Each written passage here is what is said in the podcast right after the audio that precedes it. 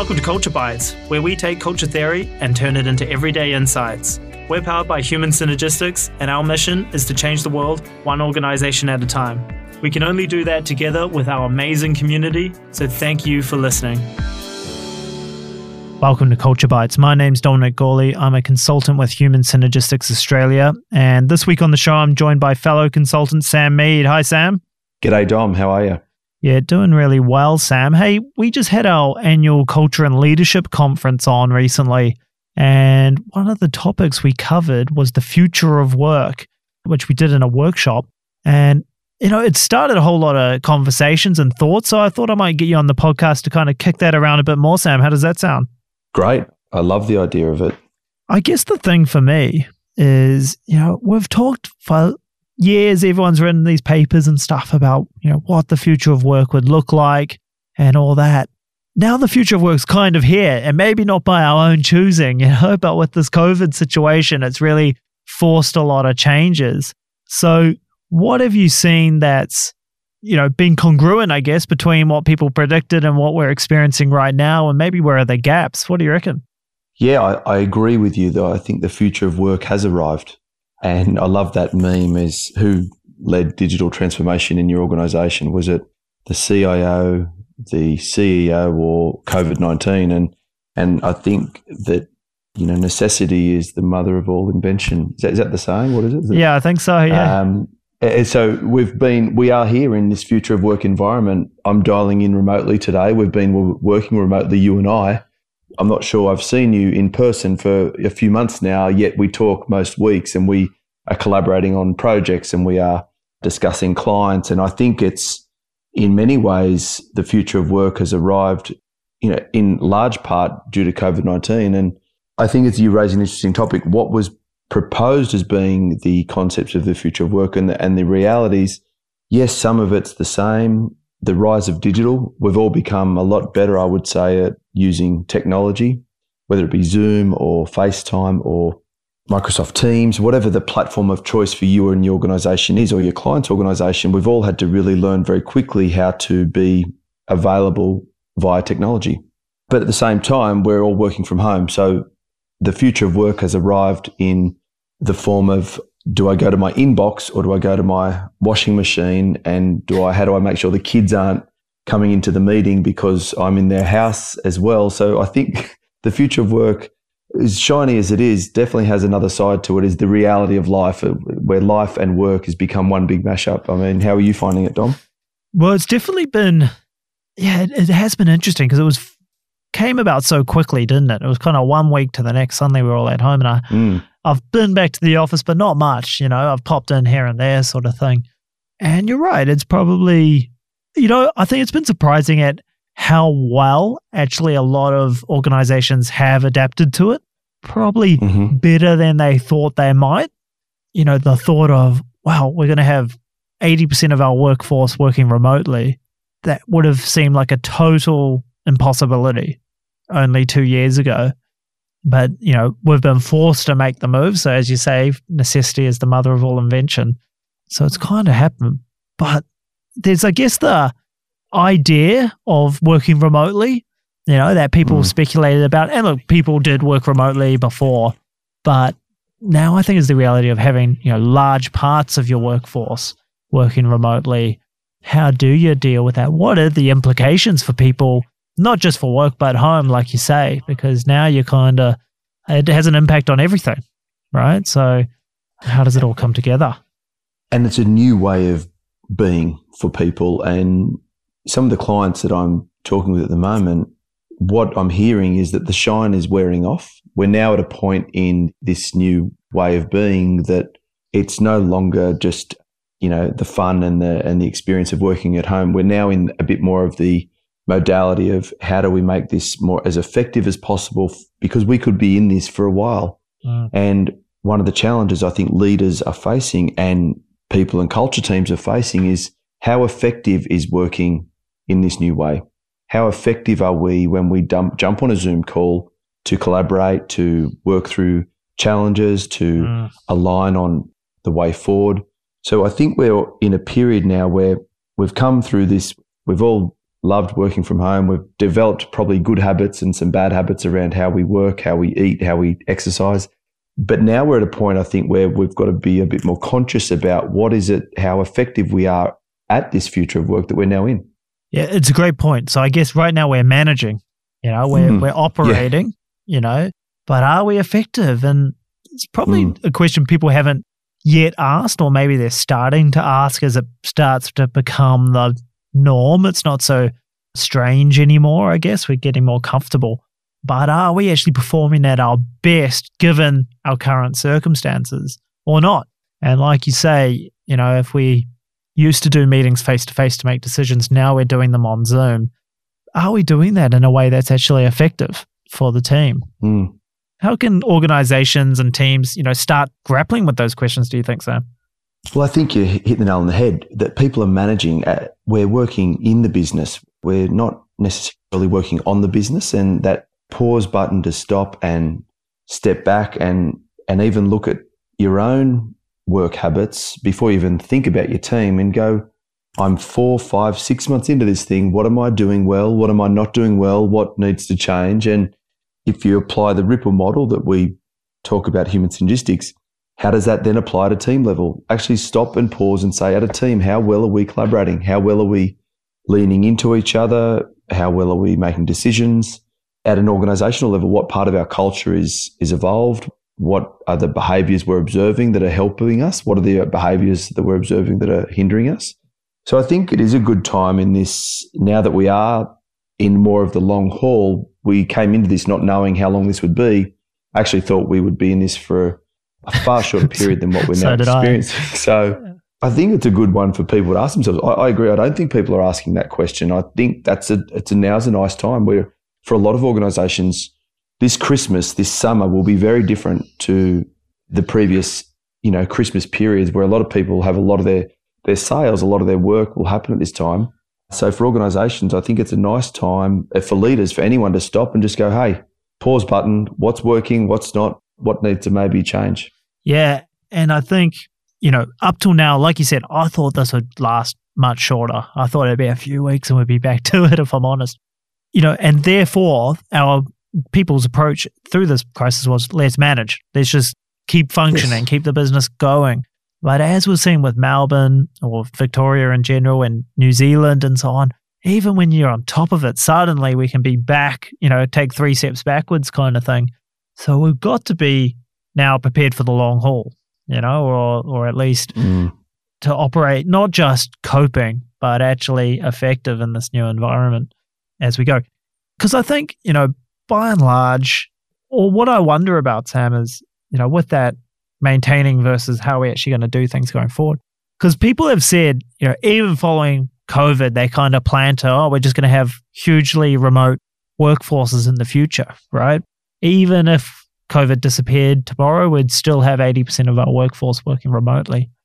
What I wonder is, how does it work? The longer we're in this, how does it work for some of those long-term things like onboarding new people, like maintaining your culture? What effect does it have on that kind of stuff, which is maybe further down the line? Like in the first couple of months, maybe that's not such an issue because 95% of the people in the company have been here for 5 years or more. But the longer it goes, the more new people you're going to have start, and that kind of thing. How do you think that might go? Yeah, I think the canvas for a lot of us is now pretty blank. And I think the future is up to us in terms of all those fundamentals of managing people in an organization, onboarding. What I would say that one of the things I'm noticing is there's less bureaucracy. I'm seeing people having more freedom to make decisions more quickly, allowing them to get on with it.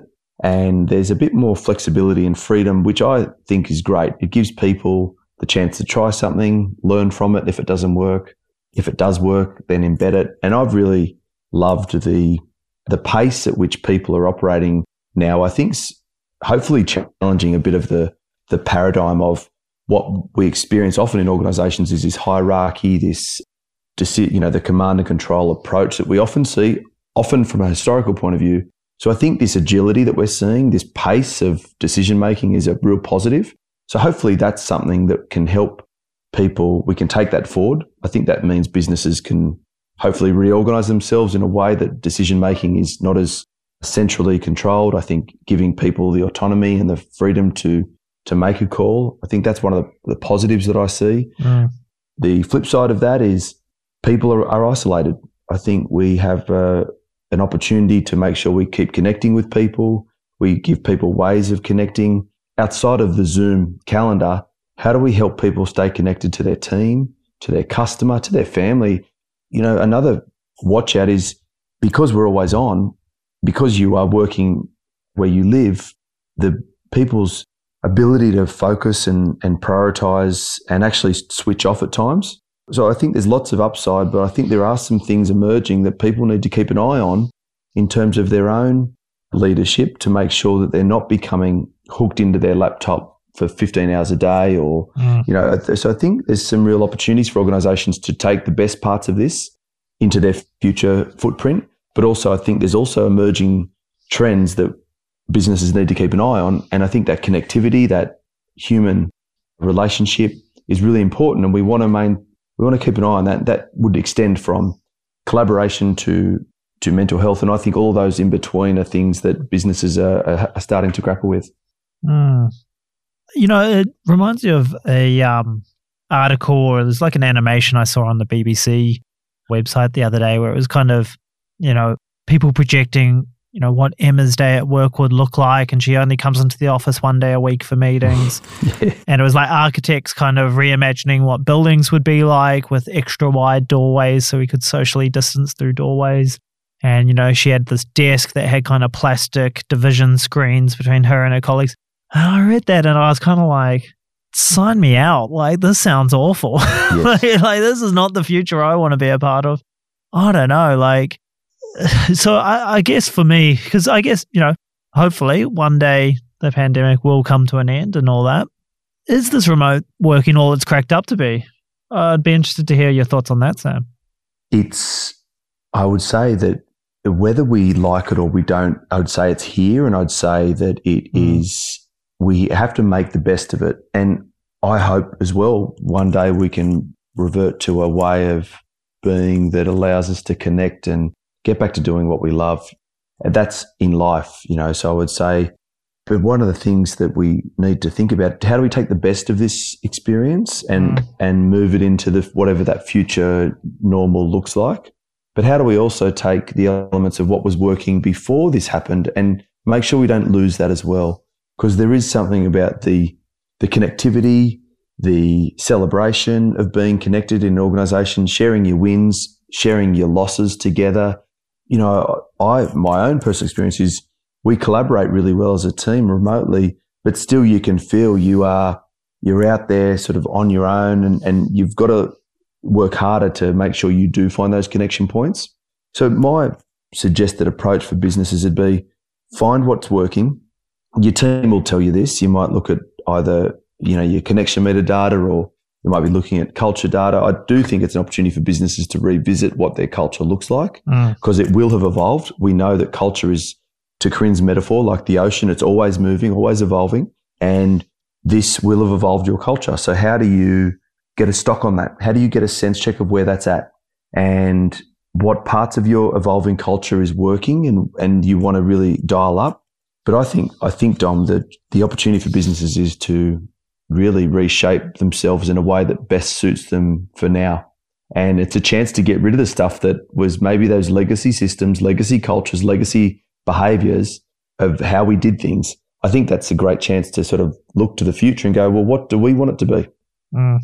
And I think it's a great, you know, just like people thought, oh, there's no way we could ever have 80% of people working from home. People sometimes say the same about things like culture change. Oh, there's no way we could ever do that. And I think if this has proven anything, you know, if there's a will, there's a way. And you can do all this stuff if you're committed to doing it. You know, you just need to have, you know, maybe necessity or maybe just conviction to get it done. And it opens up all sorts of opportunities for you. What have you found has been most insightful for you working this way, Dom? I think in many ways, you know, I have enjoyed parts of working remotely, particularly I've got a young family and all that, so that's cool to hang out and be there. and it's quite flexible. And some things work better, to be honest. Like I'm doing all these debriefs remotely, and you can schedule them in, you know, with this client and that client because I don't have to travel anymore. So it's quite brilliant. Mm. So that part's good, and there's no commute, you know. So that's all good. But there's something about the connection that I guess I miss, you know, being part of a group and all that and seeing people. And I think it's what you kind of touched on with the life thing is separating the week from the weekends, because it's kind of pretty similar, you know, like because you're at home the whole time, you know. So how do you separate the weekends and make them feel special, make them feel different than a Tuesday? And it's really easy to not do that. Yes. So I think that's the big challenge. So it's almost and that's a personal thing really, right? We all have to find ways to make it work for us. How about for yourself, Sam? Well, I think you just touched on something. It's less about the future of work. It's the future of life. What do we want that to be? Because it has become one big balance. You know, remember the old work-life balance? It's actually just about balance is what's your intention for the day, for the week, for the month? I think, you know, what I'm loving is definitely, to your point, the connection with the people at home, being able to see the kids come home from school, and that has its downside too. When 3:30 comes, I have to warn people on the Zoom call that the background noise will dial up. The riot's coming. Yeah. But one of the things I noticed is that actually it was last week I moved where I worked at home from one room to another, and what I noticed is how that freed up my thinking and my approach in many ways. And I sort of stopped and thought, wow, I've not actually paused yet and really reviewed my performance in this environment. And it helped me stop and say, you know, what am I liking? What am I not liking in terms of my own approach to this world? And I would say that, you know, similar, the connections at home's been great. I missed the Friday afternoon. Sit around the table at HS, have a chat, have a drink, have a laugh about the week that was. I definitely miss that. And I feel that that's something that is important to me. And I've realised it's important to me now that I don't have it. And often we don't realise something's important till it's gone. Mm. And I wonder what other people are thinking about in their own world, what is no longer there that once was. So it makes you appreciate things is my reflection on this period. It makes me appreciate how lucky we are in Australia and how lucky we are to have access to things that we have had access to. And when they do come back online, I think it's appreciating that we may not always have them. So when they're there, those opportunities, you know, you might be knackered at the end of a week, but that connection with your teammates, with your, you know, your friends is really important part of filling your own energy levels up. And we talk about that in self-actualizing. That's actually what self-actualizing is. It's about refueling yourself, finding joy in the everyday life, and just having a bit of fun, not taking yourself too seriously, a bit of spontaneity. And so I think I definitely miss that side of it. And that's not, you know, in our current setup, that's not really possible. So in the future of work, how do we find a good balance between, you know, all the cost savings of working without having to travel, not necessarily impacting the connection with clients over the virtual debriefs or the workshops, but how do you find ways to connect with humans? Because that's what we want to do. That's by nature as humans. We want to connect with other humans. How do we do it in a way that is possible? I think that's a great point, Sam. And I think what I'm really taking out of this conversation is maybe now's the time to take stock. You know, we had the initial change, but this is now kind of, I guess it's settled in, and we can either, you know, just keep prodding along doing what we're doing, or is it a moment to take some time out, have a think.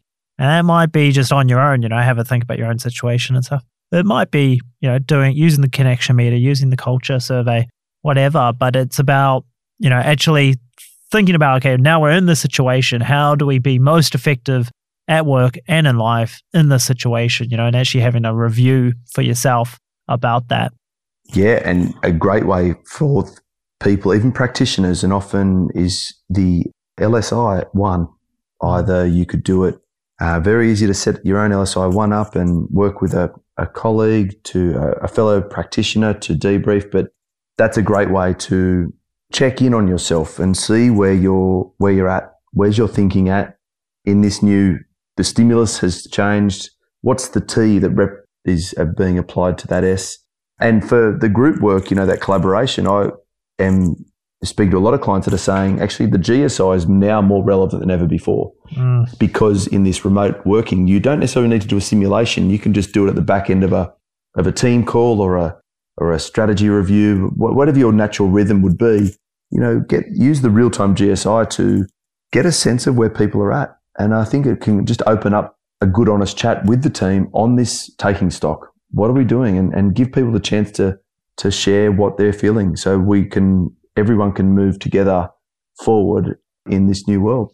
I think that's a great point, especially because most of it's new to us collaborating remotely as a team. So now's the perfect time to do a GSI and say, how are we actually performing? I love it. All right, Sam. Closing note, I suppose, if you had to make one more prediction for the future of work, maybe in 10 years, 20 years' time, what do you reckon it might be? That's a good question. The thing I'm curious about at the moment is this gig economy. We're seeing it with delivery drivers, with food.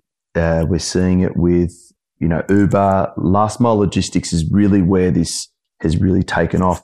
I wonder if that will evolve into more to everyday roles where you opt in for a piece of work and you do that piece of work and you're measured on that piece of work. You're reviewed, by your peers, whoever, and then you just continuing to opt into pieces of work as they emerge.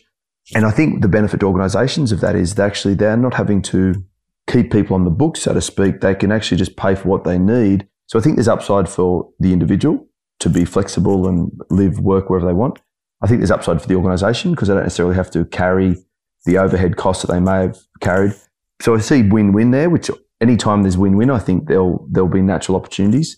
But this gig economy seems to be, I'm really fascinated by how our people, you can see with COVID the industries that are popping up as a result of it. Like, people are innovative.